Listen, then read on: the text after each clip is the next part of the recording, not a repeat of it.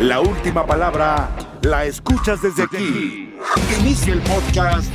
Es así y punto. Bienvenidos, iniciamos Es así y punto. ¿Qué tal? ¿Cómo están ustedes? Yo soy Hernán Pereira, aquí estamos comenzando esta nueva emisión de este martes 11 de octubre, Es así y punto. Por ahí leía hoy a 40 días del Mundial, sí señor, 40 días, 2 horas, 3 minutos, 54 segundos. 40 días y comienza la Copa del Mundo. Estupendo, espectacular. Y en verdad faltan menos de 40. Faltan menos de 40 porque uno estaremos viajando el 11, perdón, el 15 de noviembre. El Mundial comienza el 20, lo cual para uno son 35 días que nos separan de aquí a lo que va a ser el viaje a la Copa del Mundo. Pero bueno, dejo el Mundial. Dejo el Mundial porque quiero hablar de algo que tendremos mañana que va a ser espectacular. Un partido para alquilar balcones. Esos partidos que prometen de repente el partido es malo, el partido puede que sea malo, puede que no sea espectacular, pero en la previa se juega Barcelona la temporada en Champions. Mañana Barcelona contra el Inter de Italia. Y el conjunto de Xavi sabe que si llega a perder, queda fuera de Champions, queda eliminado. Tendrá que ir a Europa League por segundo año consecutivo. ¿Se imaginan eso? Después de haber invertido 150 millones de euros quedar fuera sería un fracaso rotundo para Xavi. Es una semana dura, crucial, porque no solo juega el partido contra el Inter mañana, que es fundamental, sino se va a jugar el próximo domingo contra el Real Madrid, la punta de la Liga Española. No se define la liga, no, no se define, pero es el clásico, el Real Madrid-Barcelona. Y siempre el clásico genera eh, un ambiente especial, puntos especiales, una sensación en lo anímico que afecta mucho, positivamente o negativamente, dependiendo del resultado. Pero la liga no se va a definir. Es bueno para cualquiera de los dos ganar y quedar como único líder y después terminar ganando a los equipos débiles para mantener ese liderazgo, que después se puede perder, por supuesto. Pero siempre es una motivación extra ganarle a un Real Madrid o al Madrid ganarle al Barcelona. Por eso es una semana dificilísima para Xavi que tiene que enfocarse en el partido de mañana dejando de lado el clásico, ni pensar en el clásico. Tiene que apostar todo para que mañana le pueda ganar al Inter como local. ¿Y le puede ganar? Sí, le puede ganar. El Inter no es un equipazo, ni tampoco hizo un partido espectacular en Italia, pero se sintió cómodo. ¿Por qué se sintió cómodo? Porque para un equipo que defiende como buen equipo italiano, se siente cómodo cuando el rival le propone el partido, lo va a buscar lo arrincona pero deja muchos espacios. Y esta es la famosa manta corta. Cualquier equipo que proponga que ataque se va a desproteger. Y en alguna, en alguna lo agarran mal parado a Barcelona. En alguna. Y eso es lo que el Inter jugó, al error del rival. Y lo aprovechó y con el gol de Kalanoglu consiguió la diferencia y el 1-0 que después lo cuidó, lo cuidó bien. Marcó con dos líneas de 5. Sí, dos líneas de 5. No le importa nada al Inter. Defiendo como defiendo pero así le ganó tres puntos fundamentales. Ni el empate es bueno para el Barcelona. Ese es el tema. Porque la tabla tiene el Bayern con nueve, se acerca a octavos. Encima juega contra el Victoria Pilsen en República Checa, un partido accesible para ganar y seguir sumando. El Inter 6, Barcelona 3, Victoria Pilsen 0. Si llegan a empatar, el Inter mantiene los tres puntos de ventaja.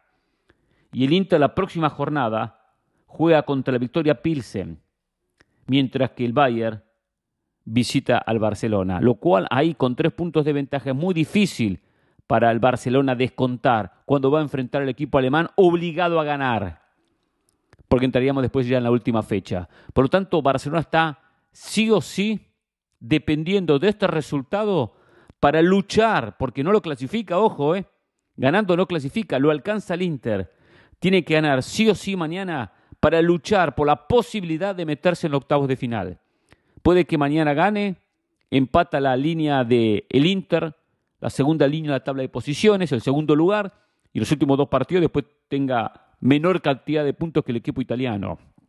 Ahora, dicho todo esto, lo que es un, es un duro panorama para el Barcelona, que clasificar a octavos es, siempre lo digo, una inyección económica importante en una economía como la del Barcelona, que está, está rota, que está mal, que no ha tenido buena administración y que la Porta hizo lo que pudo con esto que se llamó, ¿no? Eh, eh, el movimiento de palancas para sacar, sacar, sacar dinero a futuro, hipotecar el futuro. Para, para Barcelona es también el orgullo, el honor de decir, estoy para llegar a octavos de final de Champions. Y hoy el plantel del Barcelona es un plantel para competirle a cualquiera en Champions. A cualquiera. Pero se complicó en un partido en Italia y en un grupo difícil. Y hoy la tiene, la tiene complicada. Ahora, dicho esto, a Xavi hay que respaldarlo. Xavi puede que pierda contra el Inter en Italia.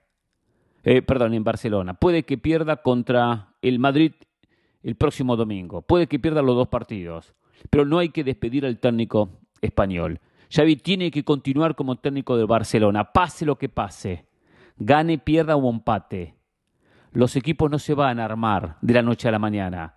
Un equipo con mucha gente nueva con la llegada de Rafinha, con la llegada de Lewandowski, con la llegada de Koundé, que encima se, lesionó. Koundé, o sea, está lesionado, no está recuperado, está descartado por el partido de mañana. Hay una remota posibilidad, remota, muy pequeña, que juegue contra el propio Real Madrid el próximo domingo. Por tanto, está en una situación incómoda. Pero es un equipo con muchas caras nuevas. Entonces, hay que acoplarlos se tienen que, entender. Marcos Alonso, Quissier, muchos jugadores en todas las líneas, Christensen. Entonces todos estos jugadores tienen que empezar a entender una idea y empezar a acostumbrarse a jugar con un compañero al lado que no conocían. Solo conocían por el PlayStation o lo conocían viéndolo por televisión. La línea de fondo titular del Barcelona está compuesta por jugadores de diferentes equipos o que llegaron de diferentes equipos que no se conocían entre ellos. Entonces todo eso lleva un buen tiempo, pero ya hay que respaldarlo, porque si no, nunca va a volver el Barcelona a ser lo que pretende ser, que es un conjunto que pueda disputarle a los mejores de Europa las primeras posiciones de Champions. Plantel tiene, ahora hay que trabajar. Ahora es difícil trabajar cuando hay finales. Y mañana es un partido que lo puede ganar desde la definición de Lewandowski, desde el peso individual de algún futbolista, pero hay que ganarlo en la cabeza, en la confianza, en la seguridad y en la presión que va a tener este equipo de Barcelona, porque llega presionado al partido. Sabe que es una final el partido de mañana. De esta ronda de grupos, sin dudas, el mejor partido de todos. Y aparte un equipo italiano que siempre tiene oficio, que tiene categoría, no es un conjunto menor, eh, con, algunos jugadores de mucha experiencia, como el caso, el caso de eh, en el medio, eh, el caso de el propio Pasión, determinación y constancia es lo que te hace campeón y mantiene tu actitud de ride or die baby. eBay Motors tiene lo que necesitas para darle mantenimiento a tu vehículo y para llegar hasta el rendimiento máximo. Desde sobrealimentadores, sistemas de sonido, tubos de escape, luces LED y más. Si buscas velocidad, potencia o estilo, lo encontrarás todo en eBay Motors. Con más de 122 millones de piezas, siempre encontrarás justo lo que buscas. Y con Guaranteed Fit de eBay, tienes la garantía de que tu pieza quede perfectamente a la primera o se te devuelve tu dinero. Porque con eBay Motors, quemas llantas y no tu dinero. Con las piezas que buscas, a los precios que quieres, tu auto se convertirá en el MVP que te dará el triunfo. eBay Motors. ebaymotors.com Solo para artículos elegibles se aplican restricciones. Autor del gol en el partido, en lo que fue el partido de, ida, Kalanoglu, el, el Hakan, el turco, 28 años, eh, eh, Lautaro adelante, Joaquín Correa adelante, tiene un equipo con peso. Eh, Varela en el medio, Nicolo Varela, un Inzaghi que conoce de estas batallas. es un encuentro durísimo para este equipo de Barcelona. Pero es el partido de mañana, y va a marcar gran parte del futuro del conjunto culé en esta Champions. Esta Champions que tiene también algún que otro partido interesante mañana. ¿eh? Mañana el Cholo Simeone se la juega. ¿eh? Es otro técnico que tiene la obligación de una victoria. Este Atlético Madrid que ganó un partido de tres, que está último con tres puntos, aunque comparte con Porto y con el Bayern Leverkusen en esa posición, todos están con tres, pero Brujas se le escapó con nueve. Sí, Brujas se le escapó con nueve y el Atlético Madrid recibe a este equipo belga sorpresa de la competición. Tres partidos jugados el Bruja, tres partidos ganados, siete goles a favor, ninguno en contra. Mañana Atlético Madrid tiene que ganarle al Brujas. En lo previo uno diría, ja, un trámite para Simeone y compañía. No es ningún trámite. A Simeone se le atragantan mucho más los partidos con obligaciones, donde tiene que ir a buscar al rival. Hay una diferencia en plantel, en categoría, que tendría que llevar al, Atlético Madrid a conseguir la victoria. Y uno piensa que va a terminar sumando tres puntos. Tendría que sumar esos tres puntos, como sea, ¿eh? con fútbol, con actitud, con huevos, con, con, lo que sea, pero que tiene que arrinconar al conjunto belga y ganarle. Para por lo menos empezar a acomodarse un poco en este grupo, si no va a tener un cierre difícil.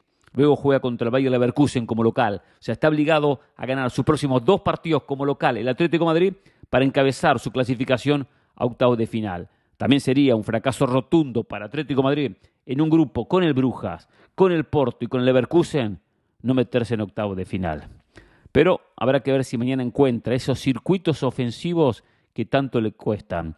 El sábado hicimos el partido con Mauricio Pedrosa del Atlético Madrid contra el Girona y lo iba ganando con facilidad. Aparece Riquelme, pone el 2 a 1 y lo termina sufriendo.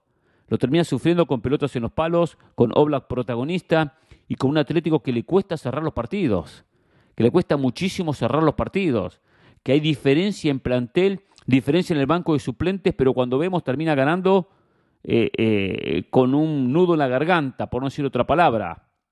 Entonces es constante en este Atlético Madrid los problemas que tiene a la hora de enfrentar rivales débiles, inferiores.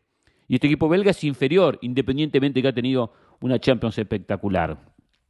Habrá que ver cómo le va el Liverpool en su partido contra el Ranger jugando en Escocia, tiene que ganar para también mantener esa segunda posición. El Napoli que le metió 6 al Ajax de visitante en Países Bajos lo recibe, anda muy bien el Napoli, la verdad que ha tenido una muy buena temporada el conjunto de Spalletti eh, y sabe que si gana y si gana el Liverpool los dos se encaminan también hacia los octavos de final de esta, de esta Champions. Eh, hay un encuentro importante en Alemania, el Bayer Leverkusen contra el Porto, porque los dos están con tres puntos, tienen que sumar, el Porto no puede seguir perdiendo puntos, tiene que sumar algo en Alemania, mínimo un empate, para luego buscar en el cierre, tener eh, la oportunidad de sumar en, Bélgica contra el Brujas, que va a ser duro, eh, y sumar contra el Atlético Madrid como local. Es complicado el futuro del Porto si mantiene estos, estos resultados. Lo ideal es que mañana pueda ganar en territorio alemán. El, el Bayern visita el Victoria Pilsen, le metió cinco como local en Alemania. No sé si lo va a meter cinco mañana, pero tendría que ganar con autoridad, sin demasiados problemas. Y es interesante lo que mañana vamos a ver en Inglaterra con el Tottenham ante el, ante el Frankfurt, el Eintracht Frankfurt, porque el conjunto eh, de Conte tiene también que sumar tres puntos, no ha tenido el comienzo de Champions espectacular, está con cuatro unidades, eh, a dos del Sporting de Lisboa, hasta segundo compartiendo con el Frankfurt, por lo tanto tiene que ganarle para sacar las diferencias y mantener esa segunda posición. Otro equipo obligado a sumar de, de a tres, a diferencia que si empata no se complica tanto, tomando en cuenta que quedan dos partidos por jugar. Así que entramos en la recta final de una Champions decisiva, de una ronda de grupos que se define muchísimo y con técnicos que van a ser cuestionados, porque no tengo dudas que si Xavi mañana no gana, van a empezar a pedir la cabeza del técnico del conjunto culé. Algo que pensando que estamos en octubre, recién comenzando una temporada que va a finalizar en mayo, sería un error muy grave en el equipo azulgrana. Es así y punto.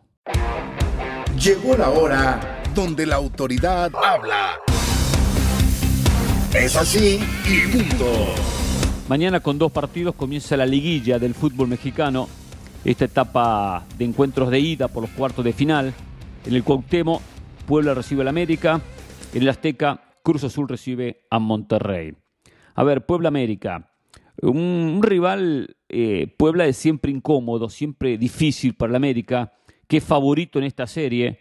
No 80-20 como ayer lo ponían casualmente el fútbol picante, los expertos en estadísticas que manejan estos números y decían que América es favorito 80-20 poco exagerado el número, porque es una serie de ida y vuelta que, Puebla está en condiciones de complicarle.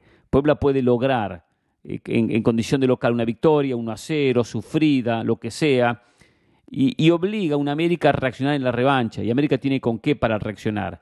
pero estos partidos se juegan con una presión extra, con una obligación extra, con un reloj que va sonando y va cortándome los minutos que me quedan para dar vuelta a una historia. Entonces hay una sensación en la, en la liguilla que muchas veces no hay una justicia deportiva por lo que pasa en la etapa regular. Y mucho es porque no se saben manejar estos partidos, porque hay que manejar esta obligación, esta presión. El América comienza la serie tranquilo, sabiendo que el obligado es Puebla, porque si empatan la ida, empatan la vuelta y América clasifica. Por eso América tiene que pasarle, tiene, eh, Puebla tiene que pasarle esa presión a Puebla. ¿Y cómo? Logrando una diferencia en condición de local. ¿Puede hacerlo? Puede hacerlo pero tendrá que mejorar mucho. Tiene que cerrar mejor los partidos Pueblas. Ha tenido un problema, ha cerrado mal los partidos, porque le hicieron muchos goles sobre el final, en la etapa regular, y Chivas se lo empata sobre el final. Chivas se lo empata sobre el final. Ahora, América tiene un poder individual y una idea de juego que hoy lo pone como un equipo que si juega el partido tranquilo, si maneja eh, el esférico desde, desde la salida de Fidalgo de atrás y Richard Sánchez, desde la conducción de, de Diego Valdés, desde lo que aporta eh, eh, en la zona de ataque Henry Martín o el propio Cabecita Rodríguez, el desequilibrio Sendejas, es un conjunto que puede manejar bien la serie, puede manejarla sin inconvenientes para lograr sacar una, una diferencia. Es un equipo que marca en toda la cancha, presiona en toda la cancha, pero, pero América tiene que jugar con esa tranquilidad de no salir desesperado, no decir tengo que ganar esta liguilla sí o sí, sino decir Puebla tiene que ganar su partido de ida. Sacarse esa presión de obligación a un título para eh, transformársela a, una presión al conjunto del Arcamón. Porque si Puebla no gana como local, después es complicado, es mucho más difícil en el Estadio Azteca. Vamos a ver qué pasa en esta serie, pero va a ser un, interesante partido. Como lo va a ser el partido de Cruz Azul ante Monterrey, con un Cruz Azul que eh, no dejó una imagen muy buena en su partido contra León. Lo ganó bien, no lo confundamos. Y ayer lo decía, Cruz Azul ganó bien su partido contra León, pero no jugó bien. No jugó bien en definición, generó situaciones que las concretó mal, pero especialmente se equivocó mucho con la pelota, muchísimo con la pelota, divide mucho la pelota, se equivoca en la salida, ocupa malos espacios, y es un equipo armado para ir al frente. Si va a ir al frente contra Monterrey con esos errores, Monterrey lo define la serie en el partido de ida. Si no disminuye el equipo del Potro Gutiérrez los errores que tuvo contra León, Monterrey aproveche y le saca una diferencia cómoda.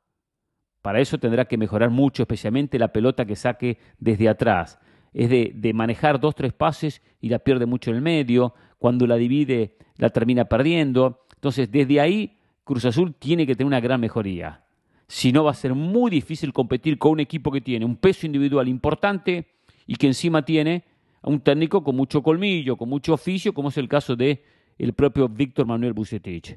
Pero habrá que ver. Después está siempre ese factor de, de rebeldía, que se ve más que todo en la revancha, más que en el partido de ida. Cuando un equipo ya está ahorcado, cuando está ahogado, cuando está quedando fuera, cuando ya no le queda otra que marcar goles y se la juega y se adelanta. A veces el rival defiende y en esto de adelantarse consigue algún gol empujando al rival más que jugándole al fútbol.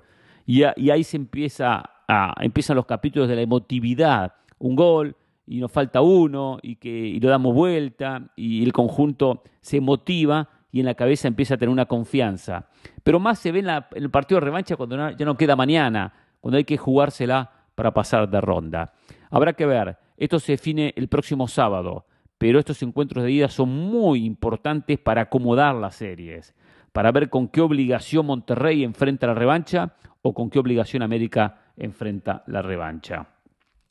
Hablando del América, eh, ayer casualmente lo mencionaba en Fútbol Picante, un tema relacionado con esta actualidad de Chivas, con lo que pasa con el América, eh, y quería mencionarla hoy con un poco más de tiempo, sin interrupciones como pasa en otros programas, porque en este momento se cuestiona mucho lo que hizo Chivas. Chivas hizo un mal campeonato. Chivas no está haciendo las cosas bien.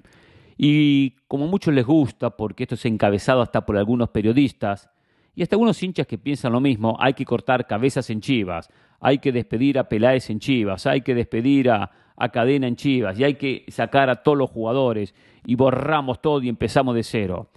Venía diciendo que no es el camino, no es el camino de, Chivas. No, no es la, la, solución en Chivas sacar a todo el plantel, sacar el cuerpo técnico, sacar el director deportivo. Hay gente que tiene capacidad, hay jugadores que tienen eh, nivel. La mayoría de los jugadores de Chivas tienen que mantenerse en la institución y mantenerse en, el equipo. Entiendo, entiendo que con Cadena, y lo he dicho, se está dando una ventaja, pues un técnico que, no hizo demasiado para llegar a este puesto, no tiene experiencia para llegar a este puesto. El puesto lo, ha, ido formando como técnico. Y eso es una ventaja que no se puede dar en un plantel donde no sobra el talento, donde no sobra la calidad individual de los jugadores. Y después está el tema de Peláez. Peláez es un tipo de fútbol que, está sujeto a un propietario como Amori Vergara que lo deja hacer hasta cierto momento, hasta cierta línea. Pero no todas las decisiones que toma Chivas las toma Peláez. No tiene hoy un control del equipo para hacer y deshacer como él quiere. Él, está sujeto a un patrón, a un dueño, que cuando quiere echar un técnico lo termina echando, como echó a Víctor Manuel Bucetich. Entonces, hoy Chivas tiene que aprovechar la presencia de Peláez. ¿Que ¿Por qué se queda? Porque busca revancha, porque quiere mejorar, porque es un tipo que está eh, metido de lleno en el fútbol. Y entonces Peláez es un tipo que sabe de este deporte, que conoce los jugadores, que conoce la liga, que no ha podido, no, no, no ha podido. Pero ¿cuánto hace que no vemos un Chivas competitivo? Aquel de Matías Almeida, perfecto, el de Almeida, que igual dejó sus dudas futbolísticas y sus malos campeonatos pese a que consiguió títulos. Entonces lo de Chivas hoy no pasa por Peláez. Lo de Chivas pasa por una institución que eh, no tiene un presidente de fútbol y que tiene un plantel que es, perdido calidad, ha perdido eh, eh, lo que llegó a tener en su momento, que eran los mejores jugadores o muy buenos jugadores mexicanos. Hoy los muy buenos jugadores mexicanos, si no van a Europa, se van a la, MLS. Hoy Chivas tiene una competencia en la MLS para contratar jugadores, como el caso de Chicharito, Vela, Herrera, Pulido y tantos jugadores que se vienen a la liga de este país. Eso juega en contra de Chivas. Si no están para Europa, se van a la MLS. Y después piensan en la Liga MX. A eso se le suma no jugar con extranjeros. Fíjense que América, que hoy uno elogia lo que hizo la América y uno critica lo que hizo Chivas, para este campeonato compró a Sandejas. Sí, compró a Alejandro Sandejas, que entiendo que pasó por Chivas. Está bien, se le escapó a Chivas y es un error, independientemente que no la rompía cuando estaba en Chivas. Compró al cabecita Jonathan Rodríguez, goleador en su momento de la máquina cementera, lo trajo. Trajo a Brian Rodríguez, jugador de selección uruguaya, puede que llegue al Mundial, puede que no llegue, pero trajo a Brian Rodríguez, trajo a Néstor Araujo, jugador de selección mexicana, trajo a Diego Valdés, uno de los mejores volantes ofensivos de la Liga MX, trajo por las dudas a Jürgen Damm para tenerlo ahí, y temporada tras temporada, año tras año, trae 3, 4, 5, 6 jugadores. Y cuando no sirve, como el caso de Otero, lo termina regalando. Porque a, porque a Fidalgo lo trajo, porque a Richard, Sánchez lo trajo, porque a Aquino lo trajo, porque a Viñas lo trajo, porque a Cáceres lo trajo. O sea, compra, compra, compra, compra y compra. Y la Jun hace unos años volvió al equipo de la América. Es decir, América se forma como equipo competitivo, porque hoy lo es y tiene un gran plantel, producto de qué? De la billetera, no del trabajo. Producto de comprar, comprar, comprar, comprar. Y cuando no me sirve, compro y lo vendo o lo regalo. Porque América regala muchos jugadores que los compra por 10 y los regala por 2. Pero así se mantiene. No porque tiene un proyecto deportivo espectacular o porque el director deportivo sea más que Peláez. No. Si a Peláez le dan en Chivas la billetera que le dan en el América, ah, claro que haría maravillas. Y compraría, compraría, compraría. Más allá de que tiene un inconveniente que solo podría comprar mexicanos y no podría comprar extranjeros. Entonces ahí, ahí quiero poner a los dos equipos sobre, sobre la mesa. Entonces criticamos a, Chivas y elogiamos a la América. Perfecto, como proyecto deportivo. No, como proyecto no hay diferencia. La única diferencia está en la economía, nada más. Claro, Chivas tendrá, y esto no es culpa de, de, de Peláez, es culpa de Vergara, de buscar ingresos económicos, ingresos económicos para poder gastar lo que gasta en América y poder comprar en su momento un Layún o haber traído a Chicharito o haber comprado jugadores o a, o Cendejas de nuevo o al que fuese. O a Henry Martín cuando se lo compró la América haberlo llevado a Chivas. Ah, eh, ahí es, eh, es, la, diferencia. En la economía. Se le suma que un futbolista extranjero hoy no le cuesta al América lo que le cuesta a Chivas un futbolista mexicano. Si hoy la América va a Argentina, va a Uruguay, va a Brasil, va a Colombia, se trae un jugador de selección consolidado o un joven por un valor inferior, por lo menos la mitad, de lo que Chivas va a pagar por un jugador muy bueno, cerca de selección. Entonces, hay una diferencia. Tiene que gastar 10 Chivas para que la América gaste 5. Y el nivel del jugador que le costó 5 está por igual o por encima del propio jugador que compró Chivas. Porque Chivas llevó Ormeño, por ejemplo, ahora. ¿Cuántos jugadores superiores a Ormeño se encuentran en Argentina, en Uruguay, en Brasil, en Colombia? Cantidad, cantidad. Jugador eh, del nivel de Ormeño en, eh, en Argentina y puede costar un millón de dólares. Un millón de dólares. El América va, lo saca, listo, se trae cuatro Ormeños. Se apoya esa diferencia. Entonces después criticamos y sacamos a Peláez. Y Peláez no sirve y hay, y hay que despedirlo. No es cuestión de despedir a Peláez, es cuestión de ponerse a pensar. Ponerse a pensar un poco.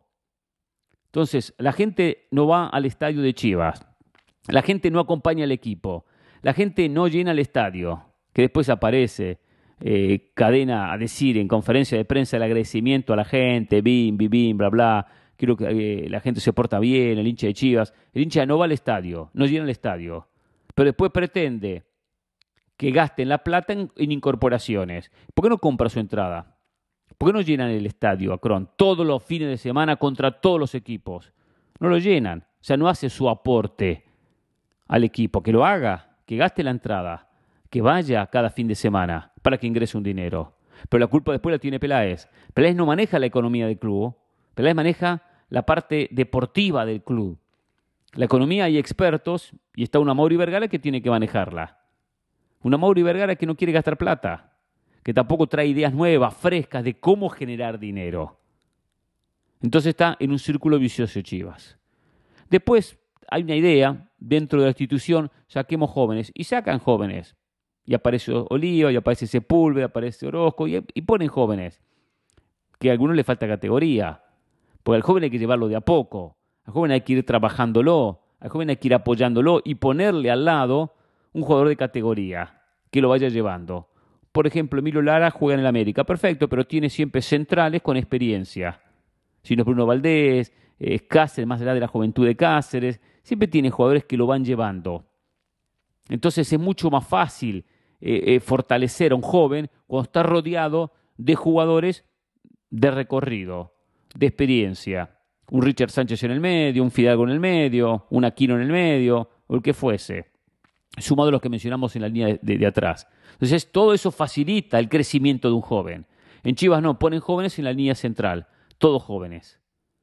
Y después vemos que cada pelota aérea no saben cabecear o despejar una pelota, porque se empuja a, a, poner en el equipo a jugadores de las fuerzas básicas. Y está bien que se los ponga, pero se los lleve de a poco. No que se le dé la responsabilidad que sean titulares indiscutidos de un equipo donde terminan teniendo partidos buenos, pero no partidos espectaculares. Por algo la mayoría de estos jugadores no son convocados a la selección mexicana. ¿Qué futbolista de Chivas va a estar en el Mundial? Alexis Vega. El resto no va a estar en el Mundial. Ninguno tiene capacidad, condiciones o rendimiento para estar en un Mundial. Entonces son muchas situaciones que hay que analizarlas. Pero hoy la diferencia, la América la saca en la chequera. No la, saca, no la saca ni el, ni el director deportivo, ni la saca en el proyecto, la saca simplemente porque abre la billetera y gasta, gasta y gasta. Por eso terminó número uno y por eso es candidato al título. Es así y punto. Acá nadie convierte a la gente en borrego, la gente escribe o no escribe y acá opinamos de lo que pasó en la cancha de este hermoso deporte que es fútbol. Es así y punto. Periodismo sin censura. Polémica que te atrapa. Si a usted no le gustan los comentarios, no escuche, está en su libertad de escuchar otra cosa, música, lo que quiera, ¿no? Escucha el podcast en Apple Podcast, Spotify y TuneIn. Es así y punto. Antes de ir con algunos mensajes con la gente que se comunica en la cuenta de Instagram Pereira ESPN o la cuenta de Twitter arroba Pereira ESPN, alguna una noticia. ¿no? Esta noticia, la verdad, la verdad que ya me cansa. Me cansa porque es una historia que vivimos el año pasado, eh, parte de este año, eh, qué va a pasar con Kylian Mbappé, que se va al Real Madrid, que renueva con el Paris Saint Germain, que una historia, que la otra. Eh, y bueno, era constante las noticias, que ya lo tenía Florentino Pérez, que lo tenía asegurado, que había oferta. Bueno, las últimas noticias dicen que Mbappé podría forzar su salida del PSG este mercado de invierno. Supuestamente algunas fuentes afirman que hay un enfrentamiento con el club, Mbappé con los dirigentes del equipo galo, del Paris Saint Germain, y que ya no tiene solución.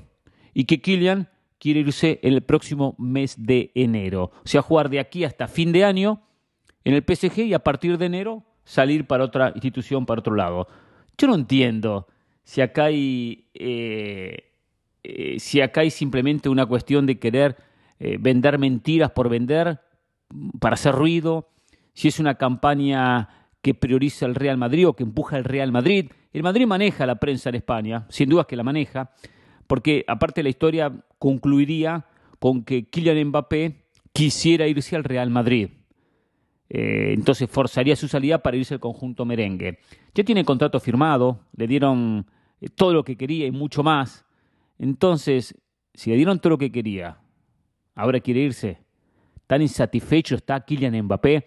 Entonces no sé si es mentira de la prensa, si es cuestión de querer vender algo, si es un rumor que tira al entorno de Mbappé por, porque quiere hacer ruido, porque está pidiendo más de lo que tiene. Vaya a saber. O si, como decía, o si el Real Madrid está intentando eh, eh, buscar en cierta manera a una situación incómoda entre el futbolista y el PSG, o le está calentando la cabeza por detrás a, Kylian Mbappé. Todo es posible. Pues ya cansa esto, ¿eh?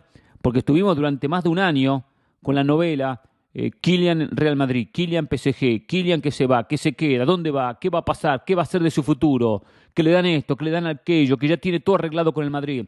Bueno, se decidió, sigo en el Paris Saint Germain, renuevo contrato con el PSG, perfecto, pasamos la página. No pasaron tres meses, no pasaron tres meses y ya está supuestamente Kylian Mbappé intentando irse del PSG, que no joda más, que no joda más. Se quede en el PSG, juegue ahí, gane la Champions y ya está. Y ya está. Y si él se pone de esta manera, si se pone de esta manera, también ya empieza a ser capricho de futbolista. Un capricho. Me quiero ir por esto, me quiero ir por aquello. Los pequeños detalles. No hay que luchar más en la vida, ¿eh? Por las cosas, luchar más y no ponerse en, en figurita.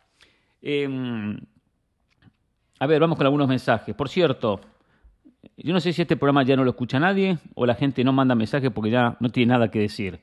Pero la verdad es que he recibido muy pocos mensajes últimamente, muy pocos mensajes. Si la gente, si usted no quiere, no, leo más mensajes, ¿eh? si a la gente le molesta. Pero ya los mensajes que me llegan son muy, pero muy pocos. Tengo dos nada más. No sé si está desapareciendo la audiencia de ese así punto o qué está pasando. No lo sé. Pero ya, no, ya, nadie escribe. Javi Gómez. Buen día, teacher Pereira. Hablando de la liguilla, creo que pasaron los que estaban como favoritos. Solamente Puebla y Chivas se podría decir que era el más parejo, pero con un ligero porcentaje que pasará Puebla. ¿Será que Puebla le puede hacer la maldad a la América de eliminarlo? Lo veo difícil, ¿eh? Es, es posible, está la posibilidad, ¿eh? Lo veo difícil. Pero esto es fútbol, todo es posible. Es importantísimo ganar como local, fundamental. Eh, ¿Y usted qué opinión tiene sobre lo que dijo Jorge Campos en la entrevista de Ahora o Nunca? Dijo que él, cuando fue asistente técnico de la Volpe, le dijo que iba a ser su asistente, pero que si después del Mundial, si la Volpe se iba, él quedaría como asistente del nuevo técnico nacional. Pero dijo que en México hacen las cosas mal, porque se fue la Volpe y también le dieron las gracias a él. ¿Cómo funciona esto? ¿Los directivos los echan o son los nuevos técnicos que traen sus equipos de trabajo, asistente, preparador físico, preparador eh, nutriólogo, eh, nutricionista sería. ¿Cómo funciona esto? Es así y punto. Javi, a ver, le cuento cómo funciona. Eh, el técnico trae su gente y es una cuestión lógica, entendible. Soy el técnico, tengo a mi preparador físico, a mi asistente, a mi nutricionista, tengo gente en mi entorno. Comúnmente se negocia, porque si la federación dice quiero poner, que eso pasa en club o pasa en federación, eh, quiero poner a un preparador físico que tenemos del club que es muy bueno, o, una, o un preparador de arquero que es muy bueno, de repente se, se negocia, perfecto. El técnico dice, yo pongo el preparador físico, pongo el asistente y me quedo con el preparador de arqueros del club o de la selección. Se, se negocia, se habla, se conversa. Eh, puede que el técnico venga solo y que el resto del cuerpo técnico lo ponga la institución, sea la federación o el club, o puede que el técnico venga con todos y el club o federación no ponga nada. En, las, en los clubes siempre hay mayor cantidad de cuerpos técnicos, porque siempre hay un preparador físico del club, porque trabaja también con juveniles o en otras categorías. Comente hay preparadores de arqueros del club. Entonces, es a veces más eh, abierta la opción que el cuerpo técnico sea parte del club y parte del que uno eh, trae. En la selección, donde no hay un, un, fútbol de cada fin de semana, no hay una continuidad, comúnmente el técnico viene y pone a todos. Comúnmente el técnico ya trae su grupo de trabajo. Aparte, el técnico de una selección se le paga muchísimo dinero y él, y él no quiere dejar un detalle al azar. A veces pasa que el cuerpo técnico viene del extranjero y quiere tener a alguien del, del fútbol local, del medio local, y deja algún técnico del medio local o alguien que sea parte de la federación. Pero bueno, eh, hay casos y casos. No está nada escrito sobre piedra. No es que esto va a ser de una manera o de la otra. Depende, depende, depende cada caso, depende cada uno. Ahora, si llega un cuerpo técnico y, no quieren a, a Campos, y por más que la Volpe le haya prometido lo que le haya prometido, es la federación quien le permite al técnico nuevo decir, no, a Jorge Campos no lo quiero. Y ya está. Eh, porque trae su gente, porque no le genera lo que, lo que le puede generar. O sea, tampoco Jorge Campos tiene un gran recorrido, pero no ha, no ha mostrado como técnico, como asistente, como dirigente, un hombre que le pueda aportar mucho. La verdad que no lo sé. La verdad que yo, yo, yo no veo que es un Jorge Campos que pueda aportar eh, demasiado como para no, quiero tenerlo en el cuerpo técnico, no puedo sacarlo en el cuerpo técnico. Uno lo escucha como comentarista, tipo que tiene mucha experiencia, tiene mucho recorrido, fue muy importante como arquero, cuando jugaba como nueve. Ahora tampoco me transmite en los comentarios, en los mensajes que da, eh, una sensación de, no, es un tipo que le, va a cambiar la cara, le va a aportar mucho un cuerpo técnico. Hay que estar preparado también. Entonces, de eso depende. Después los dirigentes van cambiando también. Entonces yo tomo mucho lo tomo con pinzas. Él se habrá sentido perjudicado pero bueno, hay que luchar y ganarse un espacio también, ¿eh? Hay que luchar. Eh, Vicente Calderón, Vicente Corona, perdón, me mandó un mensaje sobre algo de Costa Rica muy bueno, que, que respondí espectacular en un video de alguien que está en Costa Rica y que la pasa bárbaro, un hotel espectacular. Rubén, me gusta el mensaje de Rubén. Hola Hernán, saludos desde el sur de California. Tengo una queja. Este fin de semana terminó la temporada regular de la MLS y no escuché que usted haya hecho algún comentario sobre eso. Yo entiendo que la mayoría de la audiencia del podcast sean aficionados de la Liga MX y que hay que hablar del fútbol europeo, porque es donde se juega el mejor fútbol del mundo. Me gustaría, y tal vez a varios que escuchen el podcast, que usted le dedicara siquiera un par de minutos de lo más destacado de cada jornada. El último comentario que escuché de usted fue cuando llegó Gareth Bell a la liga que por cierto está aportando muy poco a mi equipo en la IFC. ¿Por qué usted comenta poco y nada de la MLS? Muy bien, Rubén, eh, me gusta su comentario porque hace, me está haciendo un planteamiento de algo que es verdad. Hablo poco de la MLS, que en verdad se habla poco de la MLS en todos los programas. Saquemos Sport Center que muestran goles. En Jorge Ramos y su banda, con un tipo como Jorge Ramos, que, que, encabeza campañas a favor de la MLS y qué bien la MLS y cómo crece la MLS y la, y la liga del futuro y la mejor liga del mundo y vini, vini, bla, y bla. Aunque Ramos diga todo eso, ¿saben qué? Ramos no habla de la MLS, no habla de la MLS. Eso no justifica en absoluto que yo no hable, ¿eh? Lo que hago referencia es que no se habla demasiado. Hay otra situación. Uno elige las batallas y uno elige los partidos. Y, a mí no me gusta venir aquí a abrir un micrófono y venía a decir que bien la MLS porque veo que en el resultado ganó un equipo perdió el otro. Yo los partidos los veo. Si hablo de un partido es porque el partido lo vi. Este fin de semana vi los cuatro partidos del repechaje de la Liga MX. Los cuatro partidos. Que aparte, eh, algunos coincidían con algún partido que quería ver. Por ejemplo, quería ver el partido de los Miami Dolphins, que lo vi. Me gusta la NFL y veo los Miami Dolphins. Y jugaba el mismo horario que Toluca Juárez. Y puse Toluca Juárez y puse el partido de la, de la NFL. Hoy uno tiene la oportunidad con un iPad eh, de ver un partido con estas señales que uno tiene hoy espectaculares a través de, de, de HD y de las aplicaciones de, del mismo cable que uno termina pagando. Y en uno veía el partido de la NFL en el televisor y el otro veía el partido de la Liga MX. Aparte veo Barcelona, vi Barcelona, Real Madrid, River, que no me pierdo el partido de River. Entonces, son una suma de partidos. Entonces uno tiene que elegir, es decir, cuáles veo y cuáles no veo. No puedo ver todos los partidos. Entonces genera un inconveniente. Si no veo, no vengo a comentar algo que no vi. Siempre veo algo de la Premier, veo un partido, el City, el United, depende del partido importante, especialmente como es a la mañana temprano, uno se desayuna y prende el televisor y se pone a ver un partido. Eh, que algunos uno se sienta a verlo y otros uno lo mira de reojo también, ¿no? Haciendo algo, porque si no, nos consume, nos consume el fútbol. Me tocó hacer un partido Atlético Madrid esta, este fin de semana contra el Girona, lo cual genera también horas de trabajo. Por lo tanto, no me sobran las horas, el tiempo para ver tanto fútbol. Eso por un lado. Segundo, eh, cuando tengo que hablar de la MLS lo hablo y ahora voy a meterme. Le digo más, yo el domingo voy a comentar el partido de Orlando-Montreal. Lo voy a comentar. Y el lunes voy a venir aquí a hablar del partido Orlando-Montreal. Yo le prometo.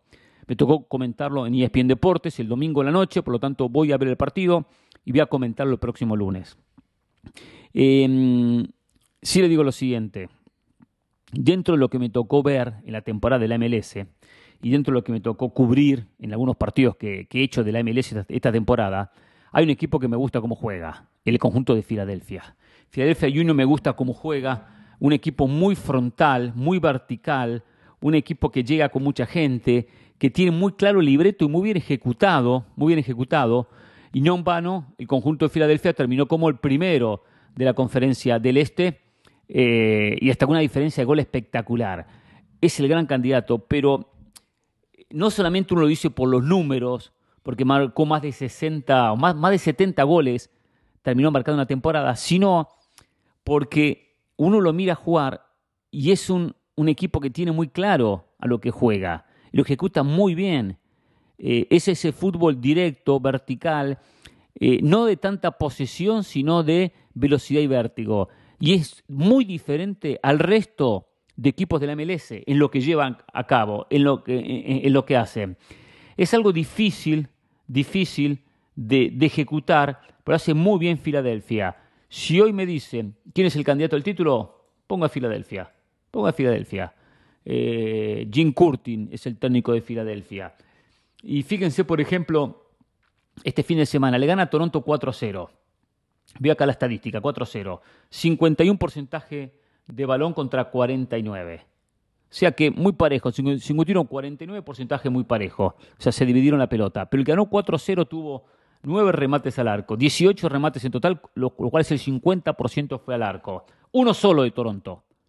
Uno solo de Toronto. Fueron 6 remates, uno solo que fue al arco. O sea que lo triplicó en remates. Se dan cuenta que no es importante la posesión, sino es importante lo, lo, bien que utilizo la pelota.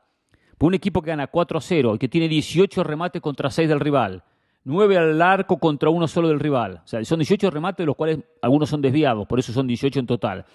Habla a las claras que es un conjunto que ejecuta bien su idea, que no tiene que tener 50 toques para llegar. Llegan 3-4 toques al área contraria, pero tiene muy claro, muy bien entendido el sistema y muy bien ejecutado. Lo veo como el gran candidato en esta etapa de playoff. Que le voy a decir algo más de la MLS. No me gusta esta etapa de, de, playoff, cómo se ejecuta. No me gusta a un solo partido. Primero porque es una desventaja para el visitante, que es verdad, se lo castiga porque no, no terminó en una buena posición. Si terminé segundo, tercero, cuarto, soy local. Si terminé quinto, sexto, séptimo, soy visitante. Pero se castiga el público se castiga al público. Cuando el público alentó un equipo durante toda la etapa regular y viene la etapa decisiva de los playoffs y juega de visitante. Yo sigo de vez en cuando al Inter de Miami y el Inter de Miami va a jugar de visitante contra Montreal, contra, eh, contra eh, eh, New York. viene de perder contra Montreal el último fin de semana. y el Inter contra el New York FC juega en Nueva York y si pasa ronda sigue jugando visitante, o sea, no vuelve a jugar en condición de local. Y el que le apoyó ante toda la etapa regular viene la etapa decisiva, y solo lo puede mirar por televisión. Eso no me gusta. Y tampoco me gusta que en un solo partido, una mala noche, deje un equipo eliminado. Entiendo que quizás, como pasa con el repechaje en México, o en un solo partido, eh, para, para eliminar algún que otro equipo. Pero acá está jugando el segundo. En la Liga MX se elimina al décimo segundo, al décimo primero, al décimo o al quinto en un mal partido. Acá el segundo, al tercero, el que hizo una gran, una gran etapa regular, se lo puede castigar en un mal partido. Cualquier equipo tiene una mala noche. Cualquier equipo tiene una mala noche y una mala noche queda fuera un equipo del campeonato. Entonces, el sistema de disputa no me gusta de tan rápido. Tendrá que ir mínimo partido de ida y vuelta. Y si no es en esta instancia, por lo menos en lo que va a ser la ronda, la ronda siguiente. Em, gran campeonato de Driussi, fue figura en el Austin FC, un equipo bravo, también difícil, va a ser complicado y va a ser uno de los animadores en la conferencia del oeste. Pero bueno, eso es lo que le digo de la MLS. Es verdad, usted tiene toda la razón, hablo poco y nada, trataré de hablar más en el futuro. Eh, y después otra situación con la MLS que lo he dicho en su momento. Quizá la cantidad de equipos, la cantidad de partidos, eh, esto de, imponer una liga de la manera que le impone Estados Unidos, con una rapidez en la construcción de nuevos equipos, eh, todavía no me termino de enganchar. La veo de vez en cuando, veo algún que otro partido, verdad que comento muy poco. Eh, no, no, no, no, voy a buscar el partido de la semana como lo busco en otras, en otras ligas, como lo busco en la Premier, o la busco en la Liga MX, o de repente algún partido de Argentina. Pero tampoco me termino de enganchar tampoco me termino de enganchar con la, con la MLS. Eh, siento que falta algo en la, en, la MLS. Hay figuras que atraen, pero cuando uno los ve jugar no marcan diferencia, como el caso de Gareth Bell, por ejemplo, por citar uno. Uno quiere ver a Gareth Bell con Los Ángeles FC porque ese es el gran Gareth Bell. Y ven acá y no hace diferencias. Hace poco y nada. Entonces, desde ese punto de vista tampoco atrae desde, ese ángulo. Pero bueno, eh, es fundamental que en este país exista una liga. Es claramente fundamental para el crecimiento del fútbol de este país. Y sin duda le ha aportado mucho al fútbol en Estados Unidos y hoy le está aportando al fútbol de América, con el dinero, con las inversiones, lo cual eso es muy positivo. Hay muchas cosas por mejorar en la MLS, pero sin dudas lo positivo lo termina superando. Hasta mañana. Es así y punto.